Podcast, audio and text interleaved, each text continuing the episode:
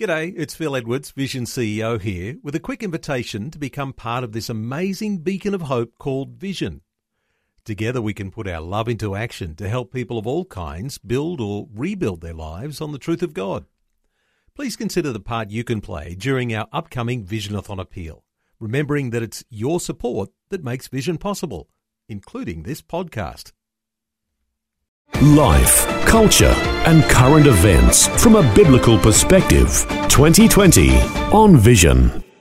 On a Monday morning, we do like to check in with the Australian Christian Lobby with the specific intent of getting an idea what's on the political agenda, what's been bubbling along, and what's coming through the week ahead. Good to be able to welcome back to 2020 today Dan Flynn, who is the Deputy Director of the Australian Christian Lobby. Hello, Dan. Welcome back to 2020. It's a pleasure to be here. Thank you. Uh, Dan, just before we get into some of the issues, you had a change of designation recently. You used to be called the Chief Political Officer. Now you're Deputy Director of the Australian Christian Lobby. There's a few more changes happening at the ACL. Well, well there, there are, and they're, they're all good here we've had um, many people, uh, will be your listeners in particular, in Queensland will be familiar with Wendy Francis, who for the last 10 years has been our Queensland State Director. Well, Wendy has uh, really just been promoted to the role of National Director of Politics. So that means that her new state, if you like, or new area is the federal parliament.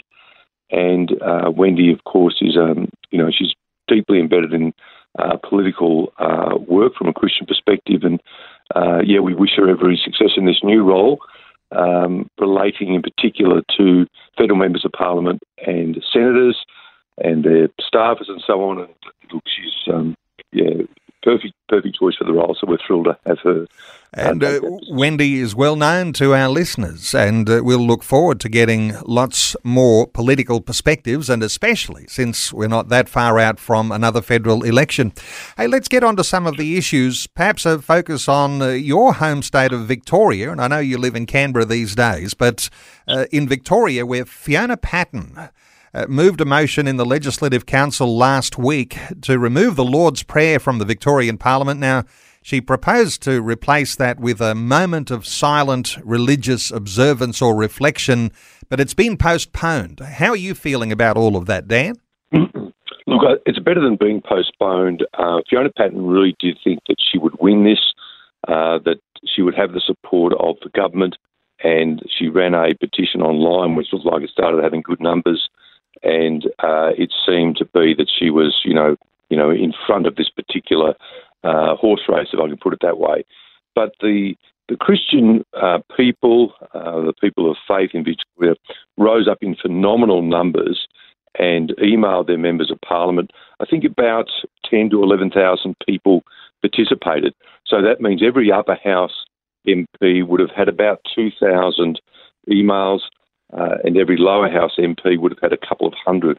And in fact, it's reported in the last week's age that there were more emails received to retain the Lord's Prayer than there were complaining about the lockdowns, which is a phenomenal, um, phenomenal thing to remember. So uh, this has been a win. Um, even up to the day last uh, Thursday, it was expected uh, that uh, she would be able to get government support for this.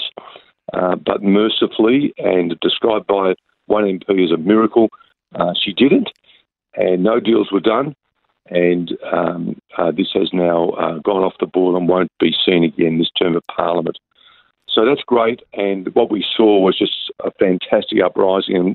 And, you know, I know that there were uh, many um, Labor members of Parliament who wanted this to happen but would not go against such an uprising, and they were saying, look, let's pick our fights and that people remember these social issues when it comes election time, and let's have no more these sort of social issues between now and the election uh, in November of next year. So, a great outcome. Uh, there is a fly in the ointment, Neil, and that is that the Attorney General said that if Labor was elected, they would commit to uh, workshopping a replacement model, um, you know, a replacement of the Lord's Prayer. Now, when that was put to Daniel Andrews late last week, he uh, crab walked away from that and said, "No, no, you know that's not my position." Uh, but look, we see a huge risk lurking there. Uh, should the Andrews government be re-elected at the end of next year? So so far so good. A great win uh, for uh, really, I, I, think the Westminster system and um, a system where people humble themselves before they start their parliamentary day. And this happens in every parliament in Australia, both houses, uh, except for the ACT Assembly. Um, but every other parliament in Australia uh, continues this tradition, which started in Westminster. Neil, some of your historical buff listeners will be interested, was uh, about 1553, the tradition of saying the Lord's Prayer. So we're glad it continues. And a century of tradition here in Australia, and uh, I think it's 100 years in Victoria. So, yes, uh, when you hear, though, of the Labor Party thinking of uh, making that part of a platform for when they are re elected, uh, changing that, that also uh, rings an alarm bell. Hey, let's talk about the Religious Discrimination Bill. A uh, bit of an update here, Dan, because there's a group of Liberal MPs who are working against the Religious Discrimination Bill and they're opposing the so called Folau Clause, which relates to statements of belief. What are your thoughts around what's happening?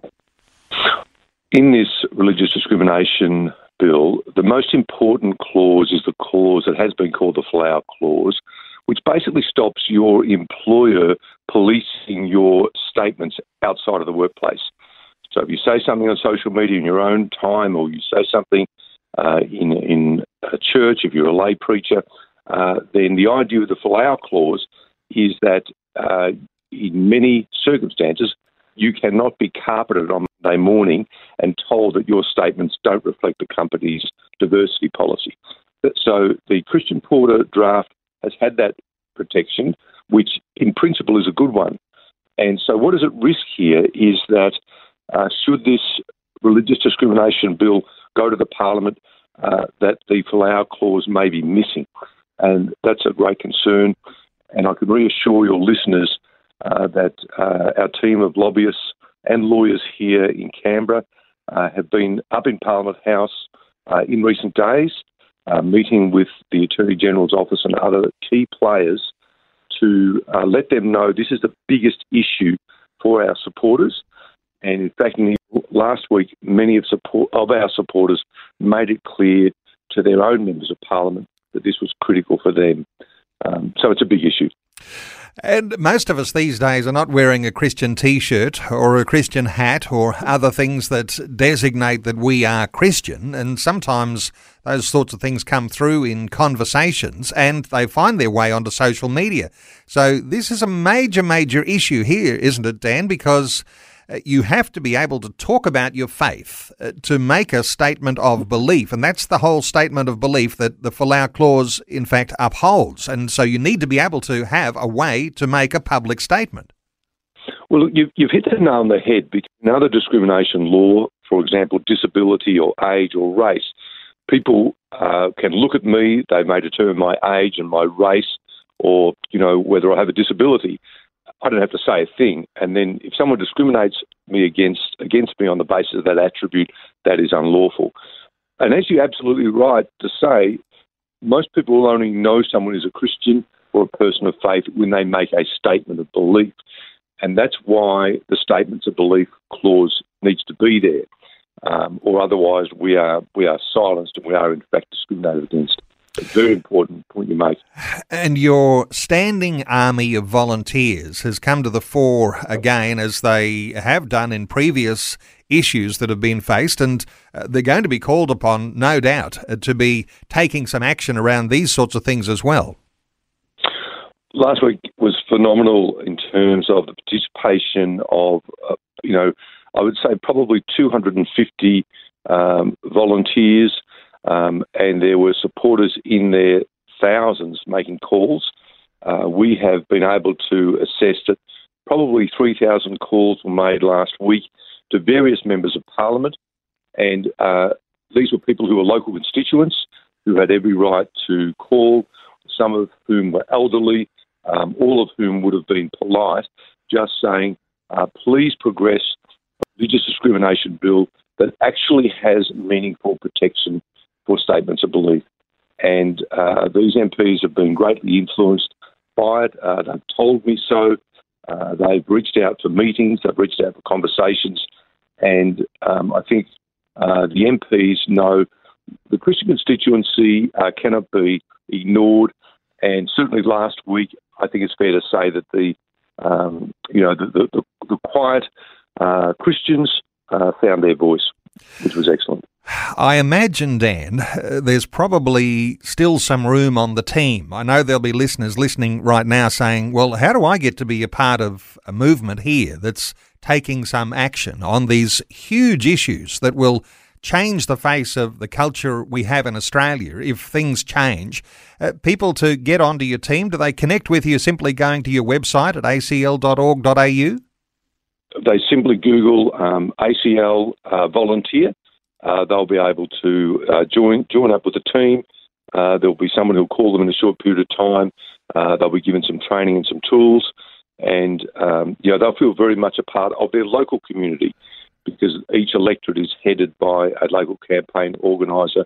Uh, so it's it's quite organised uh, in a, in a friendly Christian way, and this is really a unique movement we're seeing. And there's no doubt that these government MPs who got the calls this week realise that the Christian voice really needs to be listened to. And, you know, yeah, it's, it's, it's, it's interesting when you think even about uh, the um, no religion campaign in the census. You know, people trying to drive down the religious voice. Well, we saw last week that uh, that voice um, was definitely heard in the corridors of power. Well, let's talk census because it's on tomorrow night. I mean, hard to believe it's five years since the last one. But uh, tomorrow night, census night, we're going to be asked that question about religion, and we won't be given any option to say, I'm Christian. Uh, it will be urgent for Christians to be aware of how to approach the religion question. And there's also a campaign here I'll get your insights because while listeners to this program will know that there's been a bit of a campaign to say make sure you fill out that question in the census and make sure you sh- say that you are a part of a denomination or write that you're a Christian in there. Don't don't tick the no religion box, but there is a campaign that's been operating for people to tick no religion. What's your thoughts about what's been happening behind the scenes? This is a very important issue, Neil. Uh, in the last census, uh, 52% of Australians identified as Christian. The um, the actual census form um, doesn't have a category for Christian, um, but it has um, you know Islam, Buddhist, Hindu, Anglican, Catholic, Uniting Church, and I think almost no other category, and then other. So if, for example, if you're a Pentecostal, you're part of uh, the Brethren Church, you've got to fill in other, and then you have to put in in your own words what that other is. And so um, I think it is important that people answer the question and that they um, uh, indicate uh, what type of Christian they are, if I can put it that way, and meaningfully type into that box, um, you know, whether they're Pentecostal uh, or they're, you know, whatever other denomination it might be, uh, Reformed or so on, just so the communication is clear so that when those who have to add all this up uh, can read uh, the Christians as Christians. Um, Neil, you comment on this campaign to, um, you know, there's, a, there's a, a, no religion campaign. There's a campaign out that says if you're unsure or, you know, maybe you haven't been to church for a while, then put no religion. And the, the what that campaign is saying is uh, the, that if people say no religion, and that's a strong outcome, uh, tomorrow night, then that'll reduce funding for, say, chaplaincy and, um, uh, you know, potentially Christian schools and other social policies. And that's why they're doing it. And, Neil, this campaign, uh, the religion campaign, is nothing to do with helping people who are unsure. It's all about, um, it's all politics and it's people, you know, uh, who are activists trying to uh, use people as pawns to advance a progressive agenda. They want people to say no religion so that the uh, their progressive policies can move forward. So I think people should know the truth about that campaign, uh, that it doesn't come from a good place, and it's not actually about religion. It's about um, you know left wing, uh, overtly progressive politics, uh, much of which is unchristian. Um, and the view is if we have a lot of no religion, then protections for the unborn, for euthanasia, uh, for religious freedom, um, then there'd be a sense that they're not as important anymore. And that's why that campaign is being run. What we would say, Neil, is for people to obviously to state the truth, uh, to answer the question, and to state clearly uh, their Christian denomination. I guess what we might hope here, Dan, given the result last time that took the Christian uh, census numbers uh, down to 52.1%, that uh, that would have been probably a right sizing of the Christian constituency here in Australia. Perhaps we might even see a rise in that number. And uh, I guess, though, as you say, uh, be honest on the form. If you're a Christian, say you're a Christian. Uh, don't be duped into writing something else. Absolutely, Neil. Absolutely. Uh, let's talk about the Truth of It Live campaign. And Martyn Iles has been uh, traversing the countryside. Uh, COVID has had a few little things to say about where he can go, but uh, he's preparing for some events in Western Australia, Dan. The Perth Convention Centre is uh, ready for Martyn Iles and the truth of it. Uh, we have people on the ground over there um, you know, doing venue inspections and so forth. Uh, so uh, this is uh, the 14th uh, of August, uh, Saturday. So next Saturday, it's a very big important event, and you know, I'd certainly ask your listeners to pray for this event and for the events in Albany, Bunbury, and Geraldton that are happening during the month of August. Um, you know, there's, there's, there's been controversy with venue cancellations and then reinstatements by the government, and all of that is, is well known. Uh, but it does uh, highlight the need uh, for us to pray for Martyn and to pray for these events that the Christian truth can be can be proclaimed and not shut down. And uh, so long as COVID stays under control in some sense here, Martyn's going to be there. And uh, he's just been getting the most glowing welcomes all around Australia where he's speaking and uh, filling venues. And that's the likelihood to happen once again. I mean, uh, you must be heartened by that, Dan.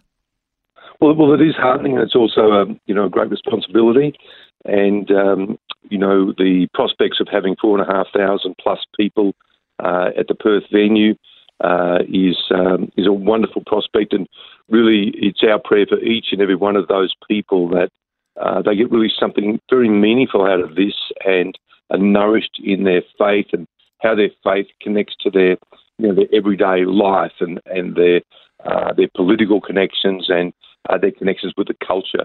So we do pray that it will be a fantastic event and series of events for these really important individual Christians who are going along.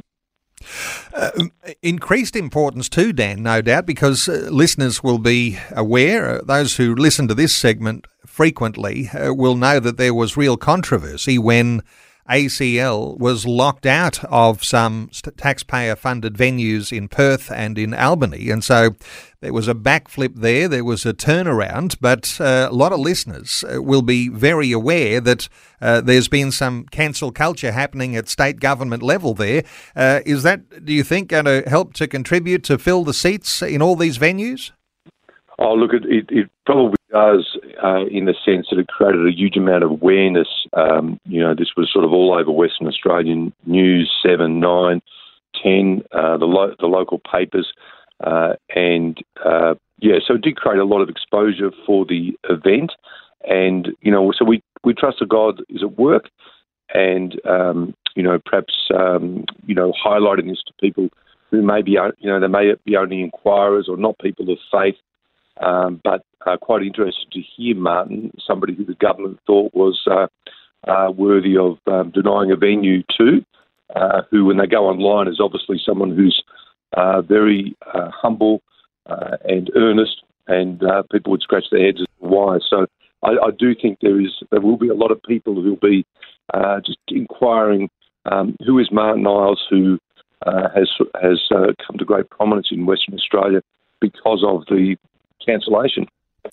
Well, there still may be room for listeners to our conversation today. acl.org.au, as I understand it, over 4,500 people registered so far to see Martyn Iles speak in Perth on Saturday night. That's Saturday night, this coming Saturday, the 14th.